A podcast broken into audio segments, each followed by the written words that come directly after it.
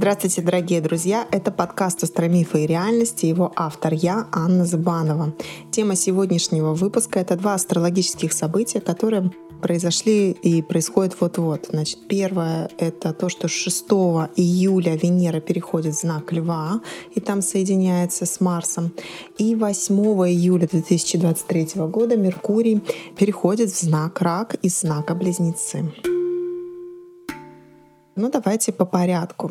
Венера у нас заходит в Лев, да, что ожидать? Вообще время транзита Венеры по Льву — это время резких решений, это время проявления своей смелости, красоты, потребность быть ярче, потребность быть привлекательнее, сексуальнее, романтичнее, да, потребность в комплиментах, в одобрении потому как лев — это такой знак, который высоко приподнимает подбородок да, своего обладателя и, как правило, ищет всегда подтверждение своему статусу. И вообще стремление сделать жизнь более яркой, более радостной, да, это Венера во Льве.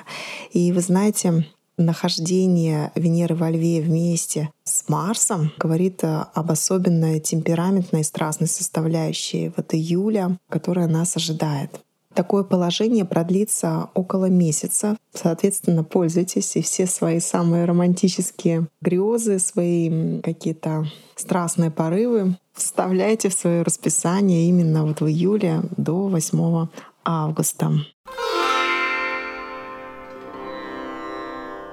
Что касается Меркурия и его перехода из знака близнецов, ну, нужно сказать, что Меркурию, конечно, в близнецах несколько лучше, чем в раке, да, потому как близнецы — это ее родной знак, и всегда с нахождением Меркурия в близнецах мы получаем подспорье в виде грамотных коммуникаций, в виде интеллектуальной сообразительности какой-то, да, чувства юмора и так далее.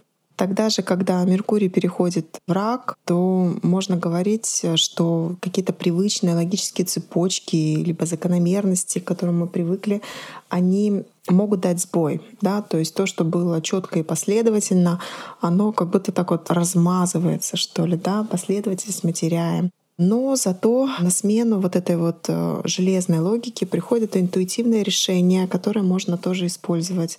И есть смысл их использовать также нужно сказать о том, что в коммуникации, в общении появляются какие-то новые элементы, основанные на чувствах, да, то есть, возможно, какие-то реакции, эмоциональные всплески, чрезмерные впечатления и придавание значения этим впечатлениям.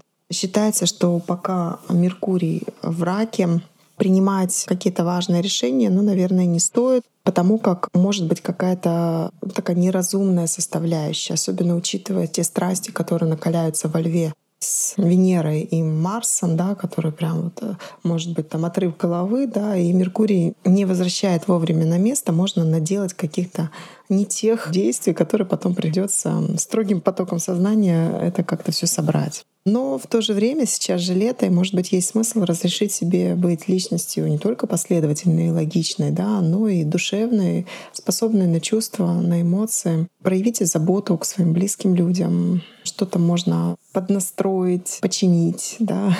Речь становится более проникновенной, более такой мягкой. Будьте опорой, поддержкой друг друга. А что касается времени нахождения Меркурия в раке, оно не столь долгое, потому как уже 24 июля Меркурий перейдет в Льва, и там же у него будет ретроградное движение. Но об этом мы поговорим уже ближе к переходу Меркурия в Лев. Резюмируя все вышесказанное, хочется отправить каждого в какое-то некое чувственное счастье, да, возможность пережить это маленькое лето, да, маленькую жизнь, насладиться ей и вкусить полностью плод чувственных эмоциональных радостей. Это тоже очень нужно, и это ни в коем мере не отменяет ваших духовных, ментальных, физических заслуг чувственная природа тоже имеет право выражаться, имеет право быть признанной и разрешенной вами. Вот так. Спасибо, что слушаете, спасибо, что ставите лайки. Это был подкаст «Астромифа и реальность». Благодарю вас за внимание. Подписывайтесь, пожалуйста, и оставляйте комментарии. Спасибо.